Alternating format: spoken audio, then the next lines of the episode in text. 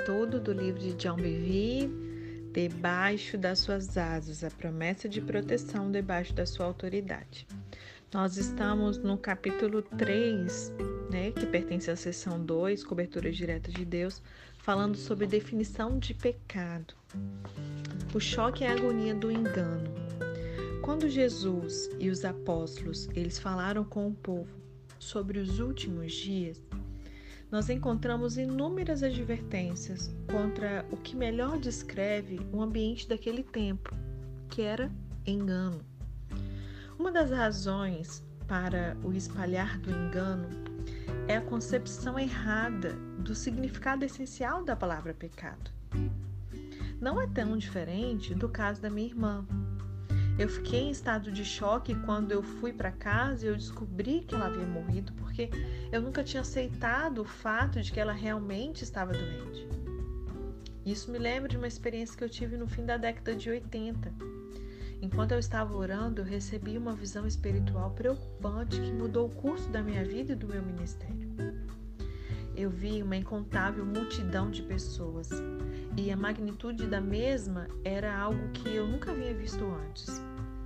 Eles estavam amontoados na frente dos portões do céu, aguardando entrar e esperando ouvir do Mestre: Venham, benditos do meu Pai, recebam como herança o reino que lhes foi preparado desde a criação do mundo, conforme Mateus 25, 34. Mas, ao invés disso, eles ouviram o Mestre dizer: Apartai-vos de mim, vós que praticais a iniquidade e eu vi o olhar aterrorizado deles, chocados, em agonia e com semblantes aterrorizados. Eles realmente acreditavam que estavam destinados ao céu, porque eles professavam o senhorio de Jesus e o seu cristianismo. Contudo, eles não entenderam o verdadeiro significado do pecado. Embora eles desejassem o céu, Faltou-lhes a paixão de fazer a vontade do Pai em obediência. Deus ele está procurando filhos com um coração que desejam andar em obediência. Não importa em que área da vida somos desafiados. Como cristãos, devemos nos deleitar em fazer a vontade dele. Ao fim de uma vida repleta de sucessos, como resultado da sua obediência e de adversidades devido à sua desobediência, Salomão ele deixou marcas de sabedoria que durarão por todos os tempos. Eclesiastes 12, verso 3 diz: Agora que já se ouviu tudo, aqui está a conclusão. Tema a Deus e obedeça aos seus mandamentos, porque isso é essencial para o homem.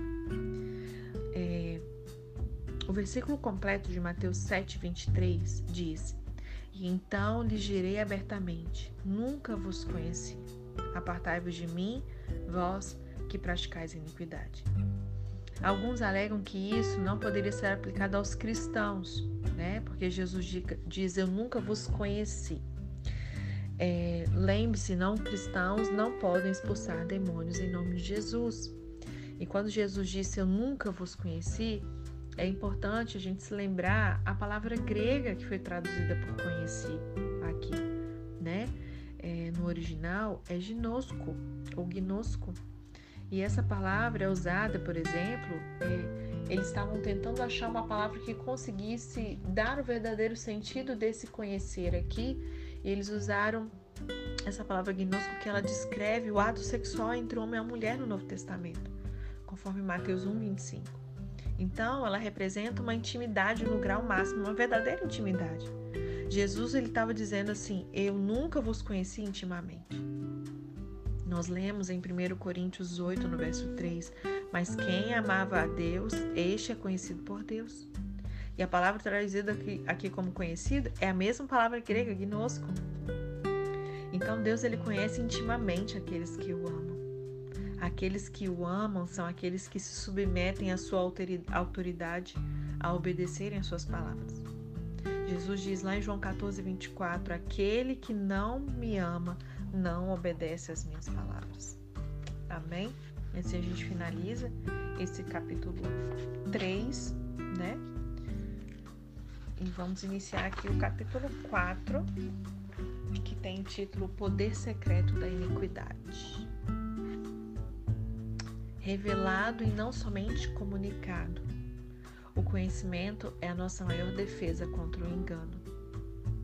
A expressão os últimos dias é frequentemente mencionada na Bíblia. É bem possível que esses dias sejam os mais emocionantes e também os mais assustadores na história da humanidade. Emocionantes porque nós seremos testemunhas da maior revelação da glória de Deus que qualquer outra geração experimentou e que será acompanhada por uma colheita de almas inimaginável. Será um tempo de glória e alegria, julgamento e medo.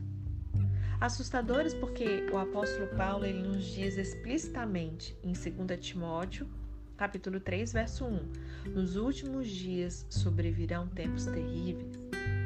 E antes dessa colocação, ele diz: saiba disto. Em outras palavras, Observe com atenção que eu vou escrever. Destaque, sublinhe isso na sua memória. Ele então, ele segue nesse capítulo descrevendo em detalhes o que nós podemos esperar. A razão para os tempos terríveis que ele diz não seria por causa da perseguição dos governos ou de ateus. A razão para os tempos perigosos seria devido à propagação do engano na igreja. E essa advertência é encontrada repetidas vezes no Novo Testamento. O engano é uma coisa assustadora. E por quê? Porque é enganoso. Uma pessoa que está enganada, ela acredita de todo o coração que ela está certa, quando na verdade ela está errada. Jesus advertiu repetidas vezes contra o engano nos evangelhos. Somente em Mateus 24, ele advertiu quatro vezes. De acordo quando, de fato, quando seus discípulos lhe perguntaram, né, sobre a sua volta, as primeiras palavras que saíram da boca de Jesus quando ele escreveu o fim dos tempos foi: Cuidado que ninguém os engane. Está lá no verso 4 de Mateus 24. É fácil sentir a gravidade da sua advertência. O tom é solene e sério, ele queria que as palavras fossem impressas nas suas almas e que estivessem sempre diante deles. As suas palavras têm ecoado por milhares de anos e não seríamos sábios se nós as negligenciássemos. Duas questões importantes. Nós precisamos nos perguntar duas questões muito importantes. Primeiro, qual que é a causa raiz desse engano? E em segundo, por que este engano é capaz de correr desenfreado? E para respondermos à primeira pergunta, a causa raiz do engano não é nada menos do que o que discutimos no capítulo anterior: desobediência à autoridade divina ou iniquidade. E nós somos admoestados lá em Tiago, no capítulo 1, no verso 22. Sejam praticantes da palavra e não apenas ouvintes, enganando-se a si mesmos. Preocupante. A Bíblia nos diz que quando uma pessoa ouve a palavra de Deus, mas não a obedece, não a pratica, o engano entra no seu coração e na sua mente. Essa pessoa agora vive sob a convicção de que ela está no caminho certo, quando na verdade ela está fora dele. Quando não há submissão à autoridade de Deus, o que inclui aqui a autoridade da sua palavra, a porta é aberta para um sutil, porém um grande engano. E por que que o engano ele correrá solto nos últimos dias? Paulo ele nos diz que muitos seriam enganados. Lá em 2 Tessalonicenses 2, verso 10, porque não receberam o amor da verdade. Nós am amarmos a verdade não é somente ouvi-la com alegria, mas nós termos prazer em obedecê-la. Deus disse ao profeta Ezequiel, está registrado em Ezequiel 33, verso 30 a 31. Quanto a você, filho do homem, seus compatriotas estão conversando sobre você junto aos muros e às portas das casas dizendo uns aos outros: Venham ouvir a mensagem que veio da parte do Senhor. O meu povo vem a você, como costuma fazer, e se assenta para ouvir as suas palavras, mas não as põe em prática. Com a boca eles, eles expressam devoção, mas o coração deles está ávido de ganhos injustos. Que triste, né? A gente vê que isso hoje é uma realidade. As pessoas, as pessoas vêm para ouvir a mensagem da parte do Senhor, se assenta para ouvir, tira o tempo para estudar, mas não põe a palavra em prática. Muitas pessoas nas nossas igrejas amam boas pregações e ensinamentos, mas na realidade elas ainda amam a sua vida acima da vontade de Deus. Dá uma olhadinha lá em 2 Timóteo, no capítulo 3, do verso de 1 a 4. Nós precisamos amar a verdade acima de tudo e de todas as pessoas. Nós precisamos desejar, desejar a Sua vontade mais do que o nosso próprio conforto ou a nossa vida. Então, nos deleitaremos em colocar os nossos desejos de lado em prol dos desejos dele. Tomaremos a nossa cruz e negaremos os nossos direitos e privilégios em favor do cumprimento da vontade dele. E por quê? Porque ele é Deus, nosso Criador, nosso Redentor, e seu amor para conosco é perfeito. Somente isso nos livrará do engano. Mas é esse tipo de devoção que nós vemos na igreja? A realidade, infelizmente, é muito diferente, né? É impressionante como esses escritores da Bíblia, eles previram os nossos dias com maior precisão do que nós mesmos. Vamos falar sobre esse poder secreto da iniquidade. Existe aqui um outro fator a considerarmos para que nós possamos entender por que a iniquidade corre tão solta em nossos dias. Nós somos advertidos em 2, Timó 2 Tessalonicenses, no capítulo 2, no verso 7, assim: O poder secreto da iniquidade está já está em ação. Essa palavra traduzida iniquidade é a mesma palavra grega anomia que nós estudamos no capítulo anterior. Aqui eu li na versão, nova versão internacional, né? Note que existe uma força ou poder secreto por trás disso. A versão NVI, ela refere-se ao mistério da iniquidade. O mistério está escondido no seu poder secreto. A iniquidade, ela não seria tão eficaz na vida de cristão se ela fosse óbvia e visível, né? Somente se fosse enganadora, sutil. E esse é o seu mistério. Deus não quer que ignoremos esse mistério ou poder secreto, então ele nos faz advertência. Dá uma olhadinha em 2 Coríntios, no capítulo 2, no verso 11. Quando eu menciono os textos assim, gente, dá uma pausa no, no áudio, ok? Provavelmente está com a sua Bíblia aí do lado. Dá uma olhadinha no texto, ok? Lê o texto, dá o play de novo e continua, tá bom? Satanás, ele é o mestre do engano. Pense sobre isso. Ele levou um terço dos anjos em rebelião contra Deus. Dá uma olhadinha lá em Apocalipse, no capítulo 12, verso 3 e 4. Isso aconteceu no ambiente perfeito, né? Na plena presença do nosso glorioso Deus. Jesus, ele nos advertiu não somente que Satanás é enganador, mas também que ele é o que? Pai da mentira, lá em João 8, no verso 44.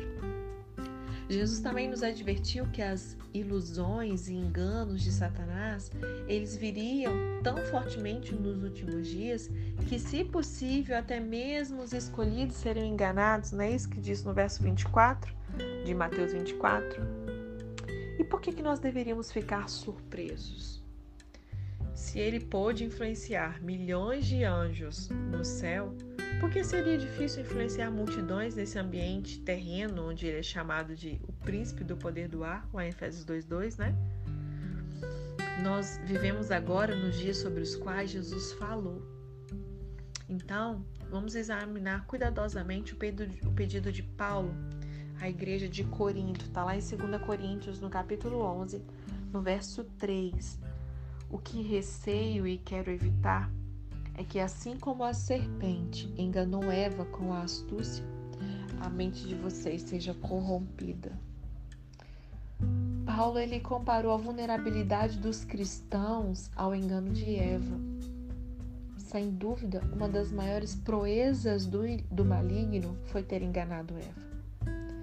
Ela vivia num lugar perfeito, livre do domínio e da influência maligna. Ela andava na presença de Deus, sem empecilho carnal. Fazer com que ela se rebelasse deve ter sido uma das, das façanhas mais bem esquematizadas de Satanás. E ele usou de táticas sutis e astutas para corromper a pureza de sua mente. Ao entendermos as táticas que ele usou com Eva, podemos expor sua melhor arma.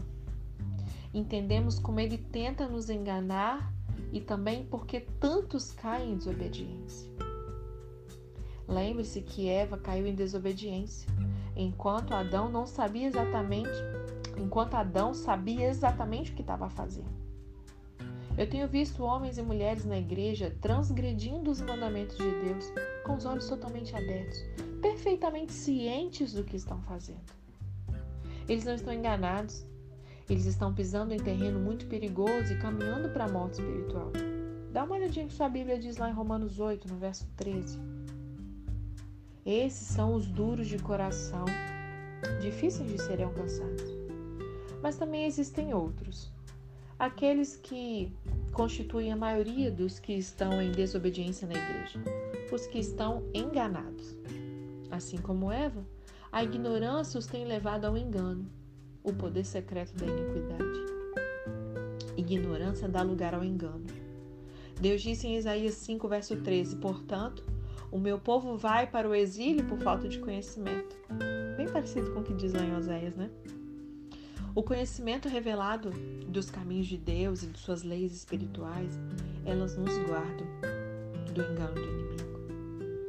A luz da sua verdade expõe e nos protege de qualquer mentira. Então vamos falar de, do conhecimento revelado versus o conhecimento comunicado. Deus ele colocou o homem no jardim e disse: Coma livremente de qualquer árvore do jardim, mas não coma da árvore do conhecimento do bem e do mal, porque no dia em que dela comer, certamente você morrerá. Está em Gênesis 2, verso 16 a 17. Depois que o Senhor criou a mulher, né? Depois ali o Senhor criou a mulher do homem. E a gente pode concluir que isso aconteceu algum tempo depois, porque o homem já havia ali nomeado e visto todos os animais e os pássaros, né? Antes ali que a mulher fosse feita a partir dele. Então, depois que o Senhor falou essa ordem aqui para Adão lá em Gênesis 2, versos 16 e 17, o Senhor criou a mulher do homem. Só que a gente entende aqui que foi um pouco depois, né? Diferentemente de Adão, a mulher, ela não ouviu o mandamento diretamente de Deus, diretamente da boca de Deus, como foi o caso de Adão. Adão provavelmente compartilhou com ela enquanto eles desfrutavam ali do jardim. E nós podemos chegar a esse entendimento por sua resposta à serpente. Vamos ler aqui cuidadosamente os versículos de 1 a 3 de Gênesis 3.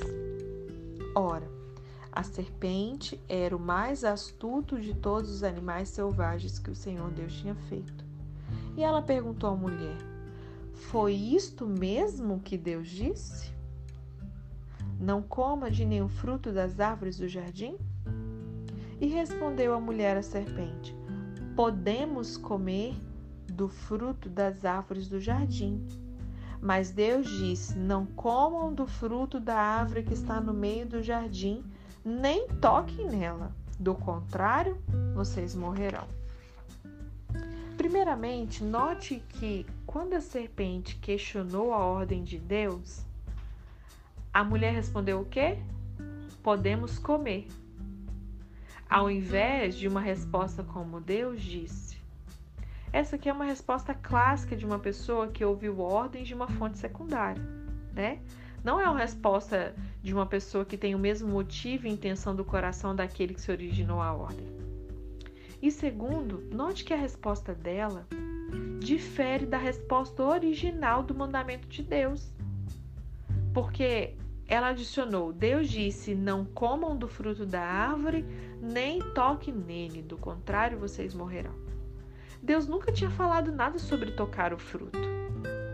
Aqui a gente tem outro exemplo do que, que acontece quando você ouve de outras pessoas o que Deus disse, ao invés de você ter esse conhecimento diretamente revelado do Senhor. Quando Deus ele revela a sua palavra através do seu espírito, se torna parte de nós. E isso, isso pode acontecer ao lermos um livro, ao ouvirmos outra pessoa ensinando, ou quando estamos sozinhos, né, lendo a Bíblia em comunhão com o Espírito de Deus. Para Adão, o mandamento de Deus era tão real quanto qualquer outra coisa ao seu redor. Por outro lado, quando nós ouvimos o mandamento de Deus, mas não é revelado a nós através do Espírito Santo, aquilo não se torna parte de nós. Simplesmente uma lei para nós, né? E a força do pecado, de obediência, é a lei, conforme 1 Coríntios 15, 56. E como eu disse, eu acredito que Adão, ele compartilhou o mandamento com Eva. É bem provável que Eva ela não buscou a Deus pessoalmente sobre isso. Ela simplesmente ela aceitou a informação de Adão sem questioná-la. A ela não foi revelado o conhecimento, mas sim foi dado um comunicado a ela, entende? Ouvir algo de segunda mão nos faz mais vulneráveis ao engano. E por essa razão, a serpente atacou Eva ao invés de Adão. Por que, que a serpente não foi em Adão, que era certeiro, né? Foi primeiro em Eva. Conhecimento revelado e não o comunicado é a nossa maior arma de defesa contra o engano. Muitos estão acorrentados pelo legalismo porque eles somente ouviram o conhecimento, a instrução ou os mandamentos da Bíblia.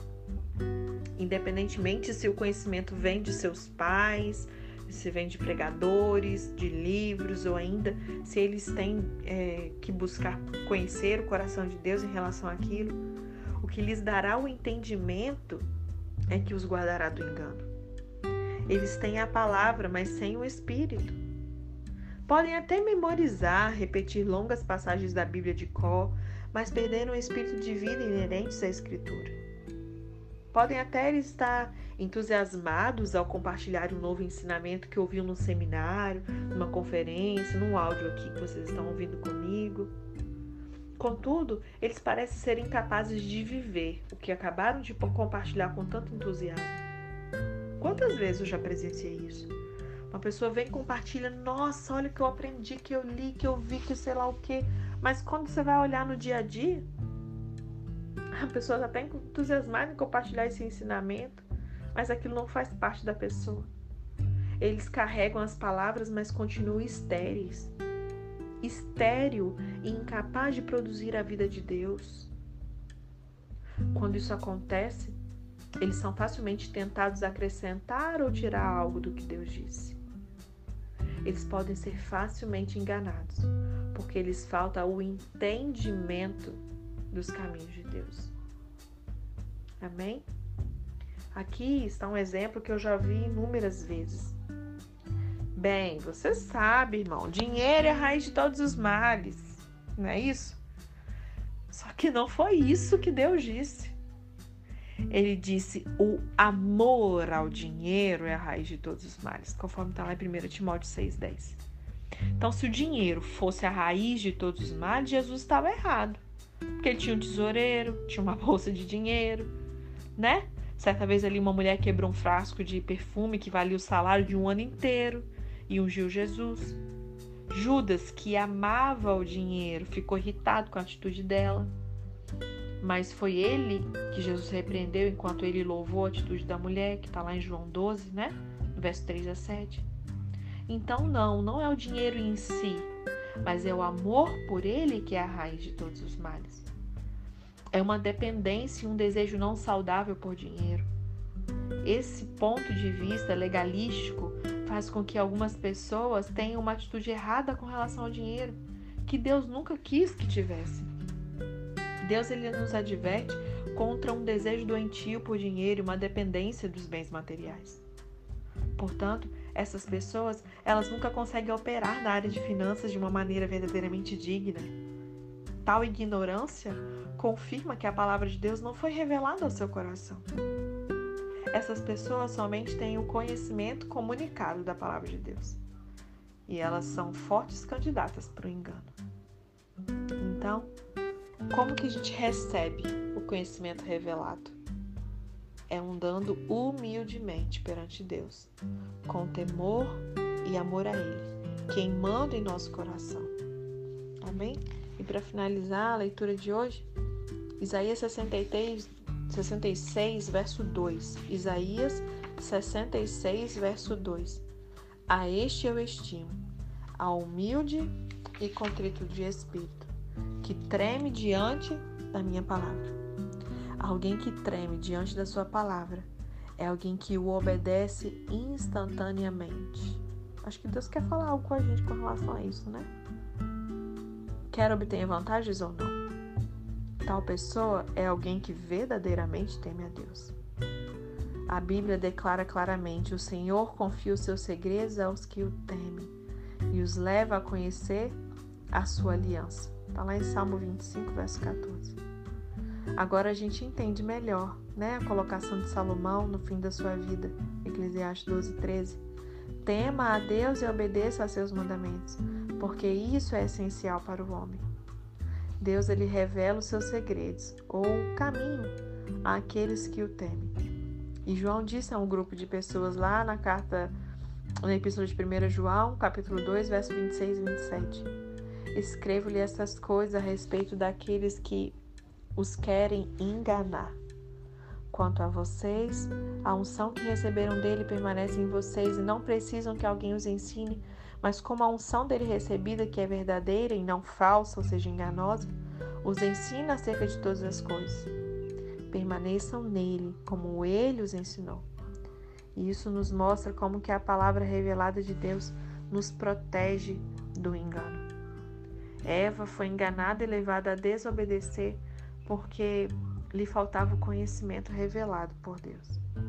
Portanto, ela não detectou ali a armadilha e perversão nas palavras da serpente. Que eu e você possamos estar atentas a essa obediência instantânea ao Senhor, a esse conhecimento revelado e não simplesmente um comunicado, sabe? Um conhecimento puramente. Que nós não venhamos a ser enganados por Satanás e por nós mesmos, sendo ouvintes e não praticantes da palavra. Amém?